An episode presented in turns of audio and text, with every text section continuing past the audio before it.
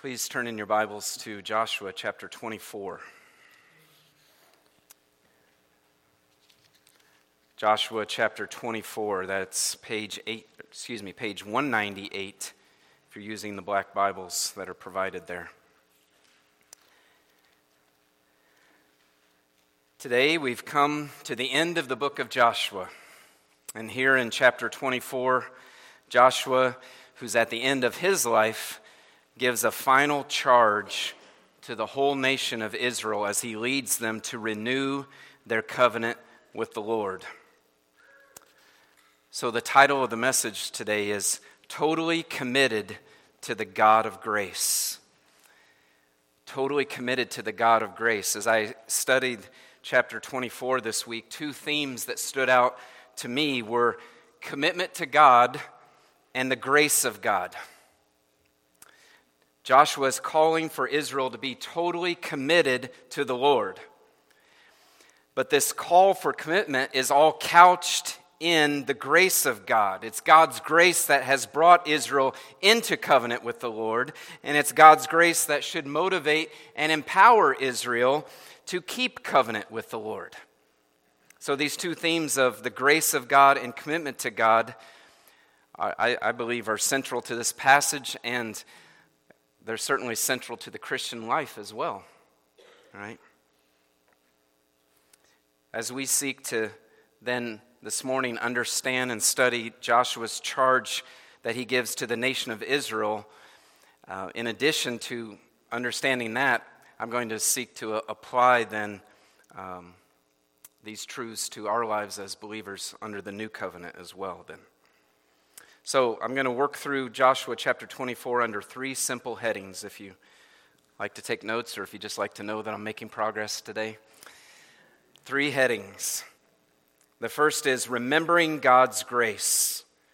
Remembering God's grace. Verse 1 sets the scene that we have before us here. Look at verse 1 with me. Joshua gathered all the tribes of Israel to Shechem and summoned the elders, the heads, the judges, and the officers of Israel, and they presented themselves before God.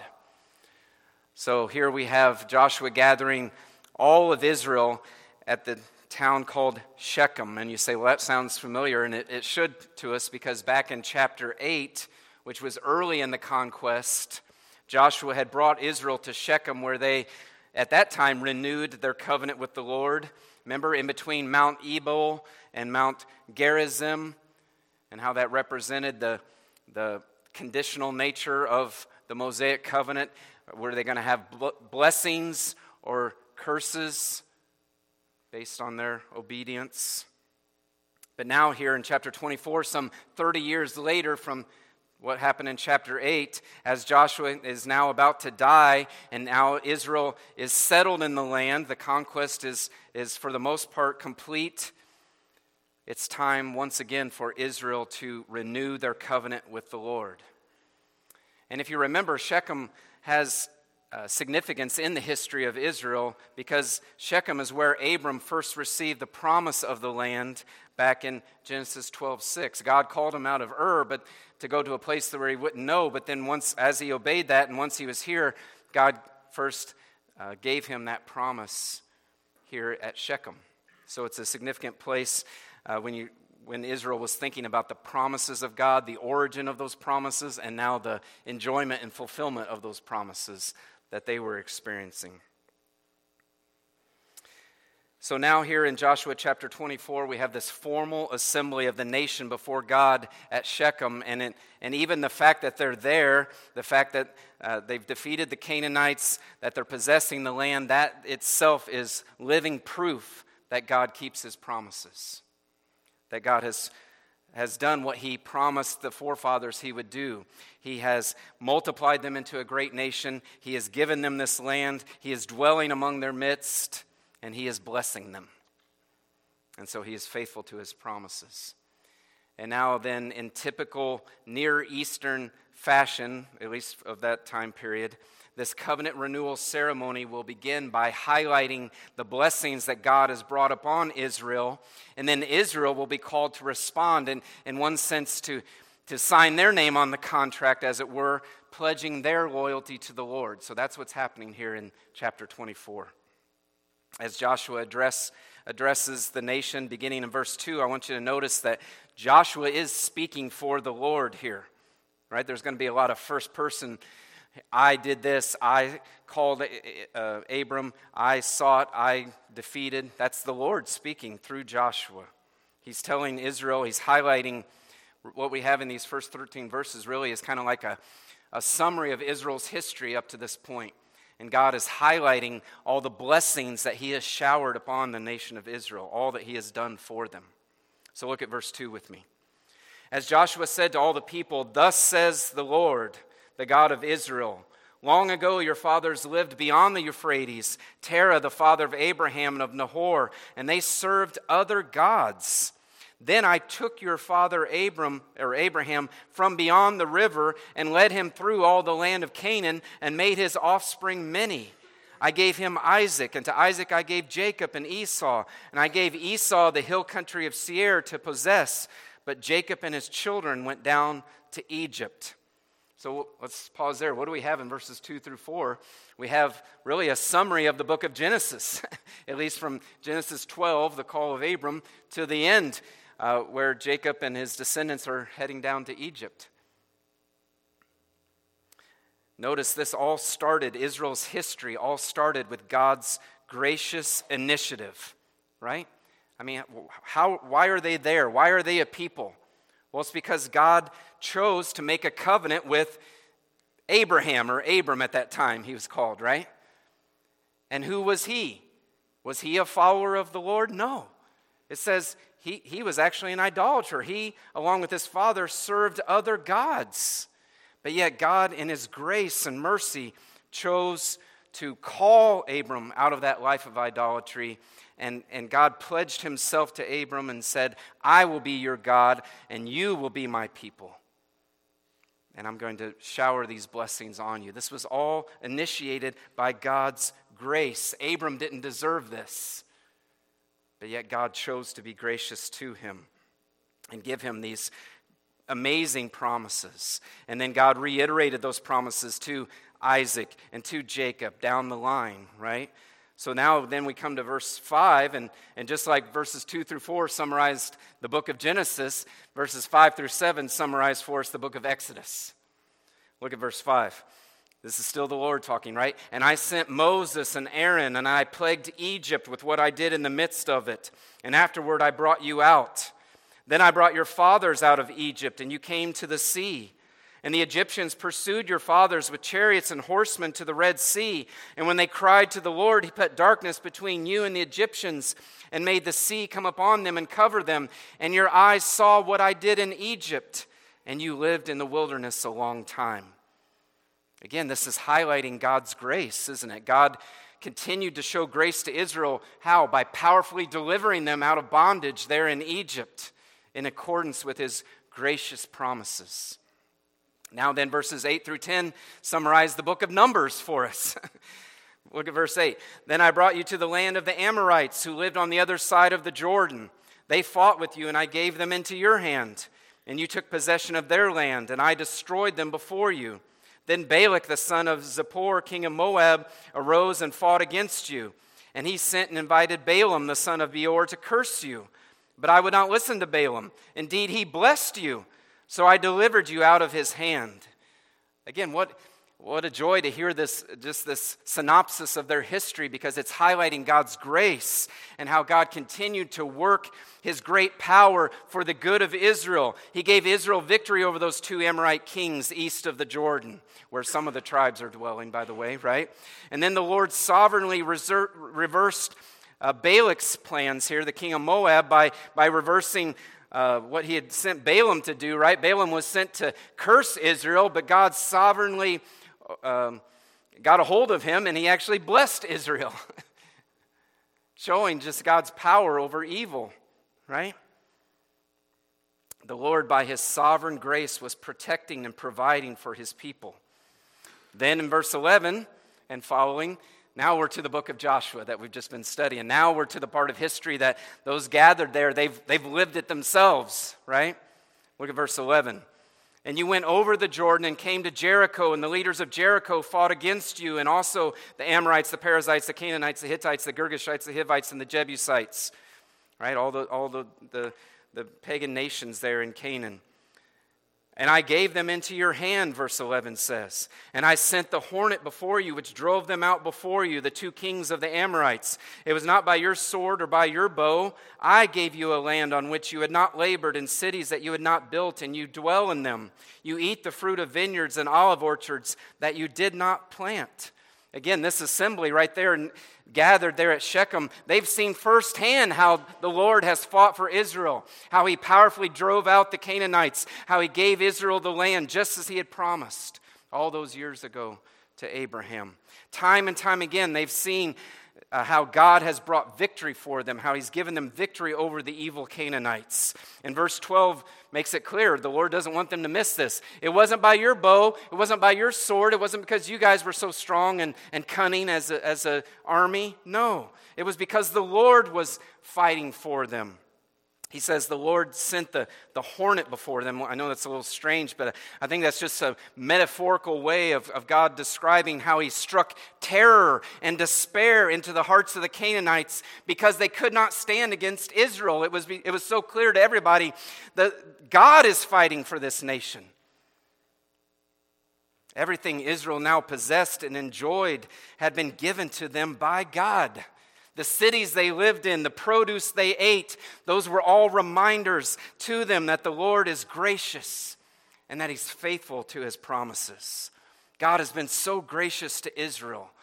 Think about it again, entering into a covenant with them, making these amazing promises to them, working great miracles for them, powerfully providing for them, keeping all those promises that He made to them. Israel doesn't deserve to have the Lord on their side. Israel doesn't deserve to be God's people. Go read Deuteronomy 7 sometime.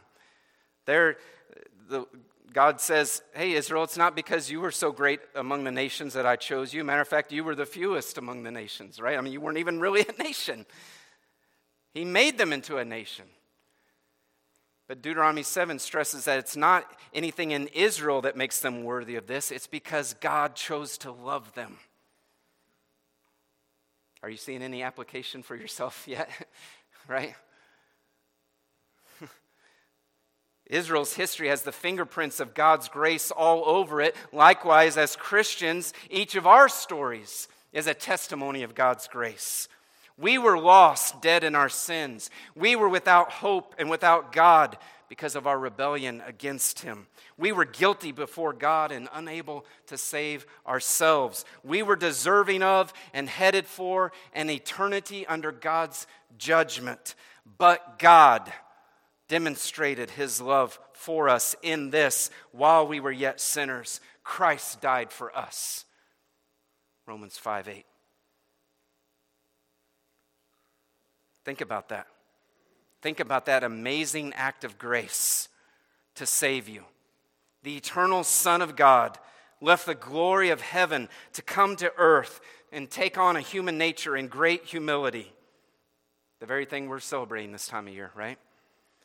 Jesus lived then a perfect life under God's law, the perfect life that's required of us, but that we fall so short of. Then Jesus willingly offered himself on the cross as a sacrifice to bear God's judgment in our place. There on the cross, he suffered intense pain, shame, and abandonment from the Father. Why? To pay the penalty for our sins. I mean, the, the, the gospel, the cross, is truly the most amazing display of love ever shown. God the Father sending his Son, God the Father choosing to pour out his wrath on his own innocent son instead of on us who deserve it. And then Jesus, the Son, choosing to love his own to the end, willingly giving himself up and subjecting himself to that, to that suffering, to that shame, to that abandonment and forsakenness by the Father. Amazing gift of love amazing display of grace. But as you think about your story, you know that God's grace didn't just stop there, did it? God's grace didn't just stop at the cross. God did not just accomplish this amazing sacrifice of love and then say, "All right, now it's up to you to figure out how figure out about this. Now it's up to you to come to Jesus in order to be saved." No, on our own, none of us would come. By nature, the Bible says our hearts are dead in our sins, Ephesians 2 1. By nature, no one understands, no one seeks for God, Romans 3 11. But God, in His matchless grace, sought us. He sought us. He worked through his people to bring the good news of the gospel to us. Think about how you first heard the gospel. That was God orchestrating that. And then as you heard that, God, by his Spirit, took the word of God and he made us alive. 1 Peter 1.23. Blindness was replaced with sight. Deadness was replaced with life. Unbelief was replaced with faith. And by God's grace, then we cried out to God to save us through Christ.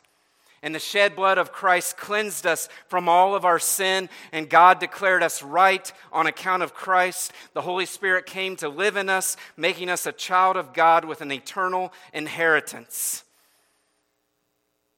What amazing blessings have been lavished on us, loved ones. Think about your story. It's, it's, this is my story. This is my song. Yes, I'm praising God because my story is a story of God's grace. It's all God's grace. Amazing blessings that we've been given, and we don't deserve any of them. God chose us not because of anything special in us, but solely by His grace, Ephesians 1 4 through 6 says that we heard earlier. Every blessing we have and every blessing that we will enjoy for eternity is all because God chose to be gracious to us. What do you have that you did not receive? 1 Corinthians 4 7 says. The same could be asked of us, right? Everything we have has been given to us by God. Every blessing we have has been secured for us by Christ and given to us by God's grace.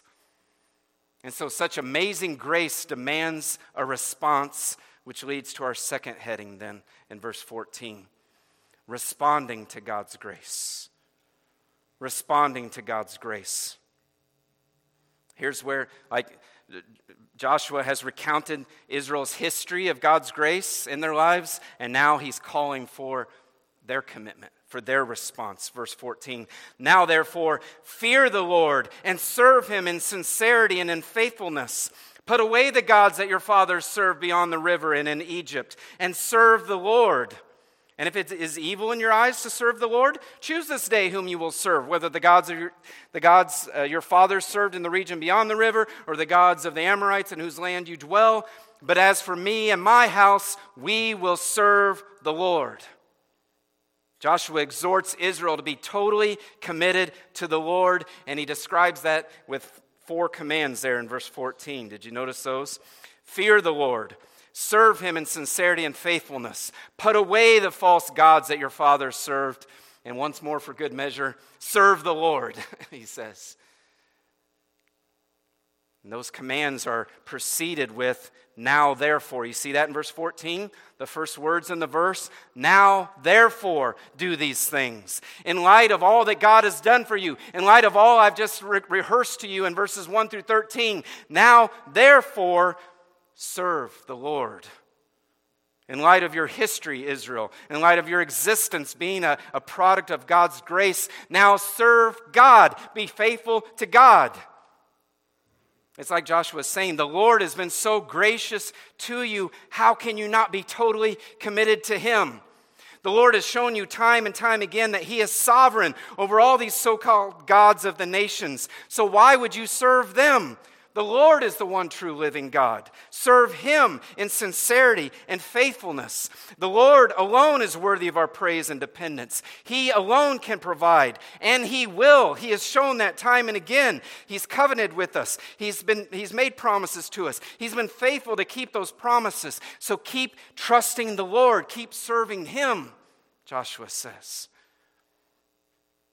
And he, he just he makes it very clear, doesn't he? If it's evil in your eyes to serve the Lord, in other words, if you don't think the Lord is worthy of your devotion, then decide which false gods you're going to run after. But as for me and my house, Joshua says, I'm going to serve the Lord.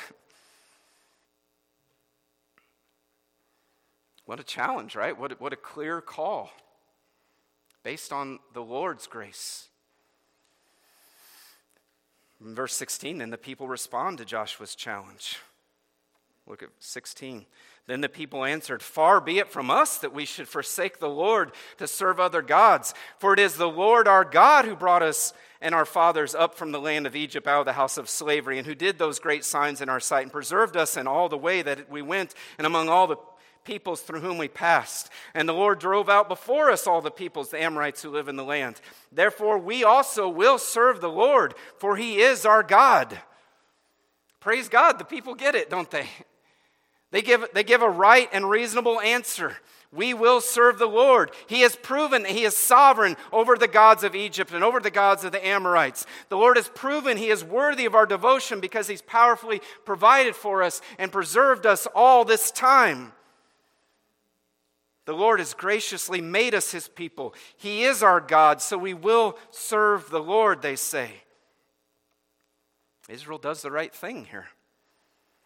In light of the grace that God has shown Israel, they should respond in faithful commitment. Likewise, loved ones, the grace that God has shown us today demands a response. In the book of Romans, after laying out in detail God's grace to sinners like us through Christ, in, in the first 11 chapters of Romans, right? You know that chapter 12 is a, is a turning point in the book then. Listen how 12.1 reads. Therefore, I urge you, brothers, in view of God's mercy, in view of all that I've said in the first 11 chapters, to offer your bodies as a living sacrifice, holy and pleasing to God. This is your true and proper worship. So the New Testament does a very similar thing says, in light of God's grace, Christian, think of God's mercy and grace to you, choosing you before the foundation of the world, sending his son to suffer and die in your place, drawing you to Christ through the new birth, forgiving all your sins and crediting you with the perfect righteousness of Christ, adopting you into his family, pledging you with an eternal inheritance, making you the dwelling place of his spirit, loving you and committing to an eternal relationship of grace and joy with you. In light of all those things, in light of that amazing grace, we should be loyal. We should be affectionate to the Lord. His grace demands that. It demands our deepest loyalties and our deepest affection. It demands our commitment. Like the hymn says, love so amazing, so divine, demands my soul, my life, my all. This is true. This is proper. In light of who Jesus is, in light of what he has done, in light of the new creations he has made us to be, let us then love and serve him faithfully. Israel's history, right? We've, we've kind of uh, got to focus on the, the good part of their history today the blessings. Their history shows us, unfortunately, their history was one of syncretism. And you know what that is? That's where you try to blend things. They would try to blend the worship of the Lord with the worship of the false gods of the nations, and that ended in disaster for them every time. It doesn't work. God demands, we're going to see as we continue in Joshua 24 here in just a moment, God demands and deserves absolute loyalty. The Lord is a jealous God. He is zealous for the devotion and glory that he deserves. God does not want his people straddling the fence between Christ and the world. Jesus said the same thing. No one can serve two masters, Jesus said. Think about what the claims Jesus made. And I'm calling us to serve him, to follow him faithfully by God's grace, as we'll talk about. Jesus did not claim to be one of many ways to be made right with God. Maybe some of you came in here today and you had your conceptions about Jesus. And, and if they're based on the world's conceptions, they're probably wrong. But I'm telling you what the Bible says, what God has revealed about Jesus. Jesus did not claim to be one of many ways to be made right with God. Jesus said, No one comes to the Father but through me. Jesus did not claim simply to be an admirable teacher or historical figure. He said that all authority in heaven and on earth has been given to me. He said that one day everyone will see him coming on the clouds and have to stand before him and be judged by him. Jesus did not tell people, hey, keep living for yourself, but just add me to the mix. No, he said, whoever does not love me more than father or mother or son or daughter is not worthy of me. Jesus did not say, hey, just have me around to get you into heaven, and in case you ever need me, you know, you kind of like an emergency switch you can pull. But, but otherwise, don't give me a second thought. No, Jesus did not say that. Instead, he said, Whoever would follow me must renounce all that he has, meaning, I'm no longer Lord of my life. I give it all to you to be used as you see fit. Jesus said, Whoever would come after me must daily deny himself, take up his cross, and follow me. Jesus did not say, believe in me, but keep living like the world, keep pursuing the values and securities of the world. No, instead, he said, seek first the kingdom of God and his righteousness. The things of this world are passing away. Treasures stored up in heaven will last forever. That's what Jesus said. So, in the model of Joshua today, I call us to a similar type of commitment. If Jesus is Savior, then believe in him. If Jesus is Lord, then serve him. If Jesus is precious, then cherish him. If Jesus has the words of life, then sit at his feet and soak in his teaching. If Jesus is truly the only one who can satisfy the deepest longings of your soul, then seek him and abide in him every day. No longer waver between two things. No longer having trying to be uh, like, the, like Israel will be, unfortunately, trying to follow after the gods of this world, but oh, I want Jesus too. No, it's all Jesus.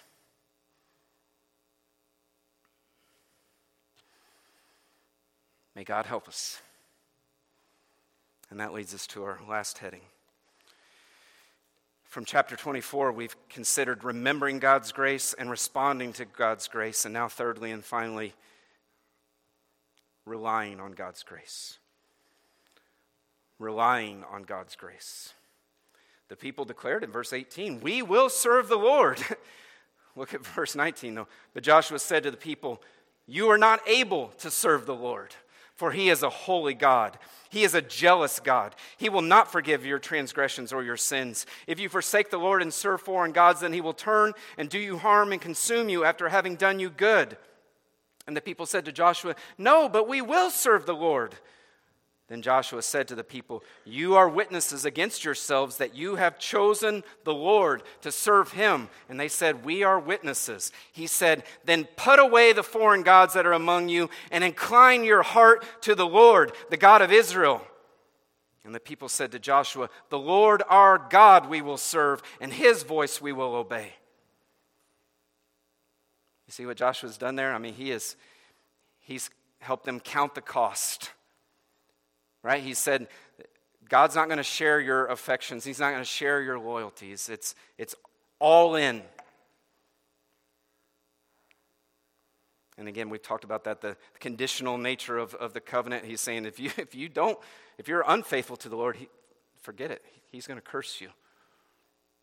That was the covenant they were under. Verse, but they say, no, we're all in. Verse 25. So Joshua made a covenant with the people that day.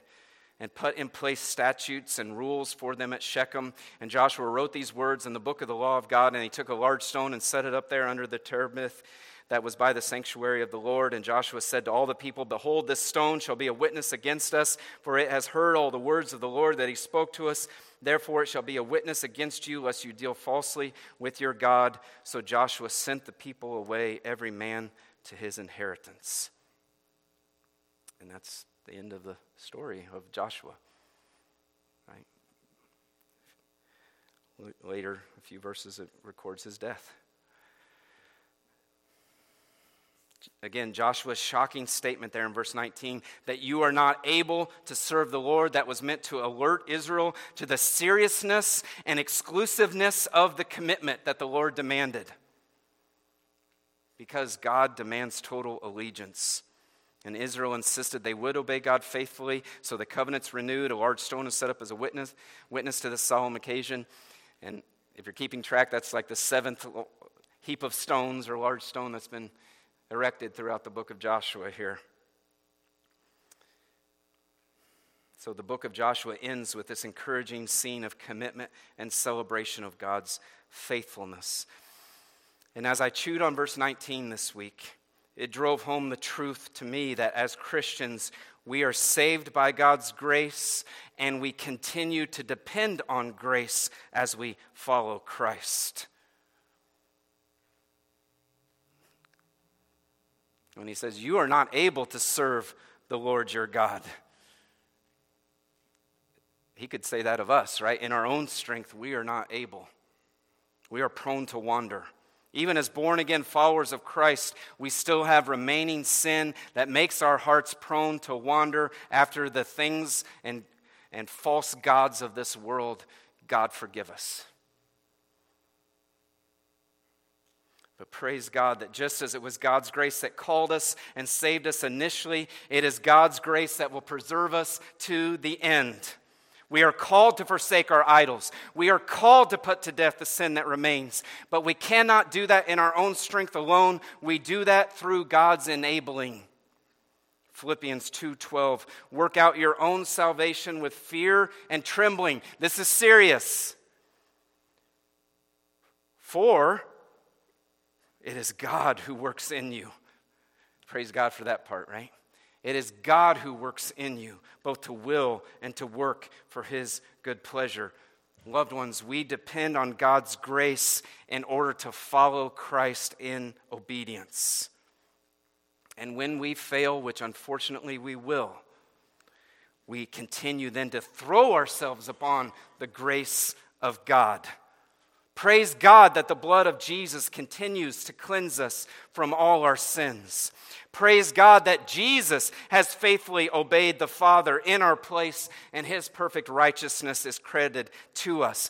And because of that assurance, that assurance of, of righteousness credited, of sins cleansed, because of that assurance, we can joyfully and fervently pursue obedience to Christ in dependence on God's grace. And so let us this morning, and we're going to have a time, of, a, a time to examine our hearts here with the Lord's Supper. Let us examine our hearts and see what, what idols do I still have? In what ways am I still following the course of this world? What areas am I not totally committed to the Lord? And by God's grace, let's forsake those today. Let's resolve to serve the Lord in sincerity and faithfulness. Let us strive to be totally committed to our God. In a moment, and, and we do all this in reliance on God's grace. In a moment, we'll be able to sing these beautiful words Oh, to grace, how great a debtor daily I'm constrained to be. Let thy grace, Lord, like a fetter, bind my wandering heart to thee. Prone to wander, Lord, I feel it. Prone to leave the God I love. Here's my heart, Lord. Take and seal it. Seal it for thy courts above. Let us do that today. Let us say, Lord, here is my heart. You have sought me. You have bought me. I want to be totally committed to you, and I know I need your grace for that. And so please show me what that looks like in my life right now. Where am I not committed to you? Teach me, grow me, Keep me, Lord, by your grace as you promised to do. Let's pray. Father, we praise you for your amazing grace.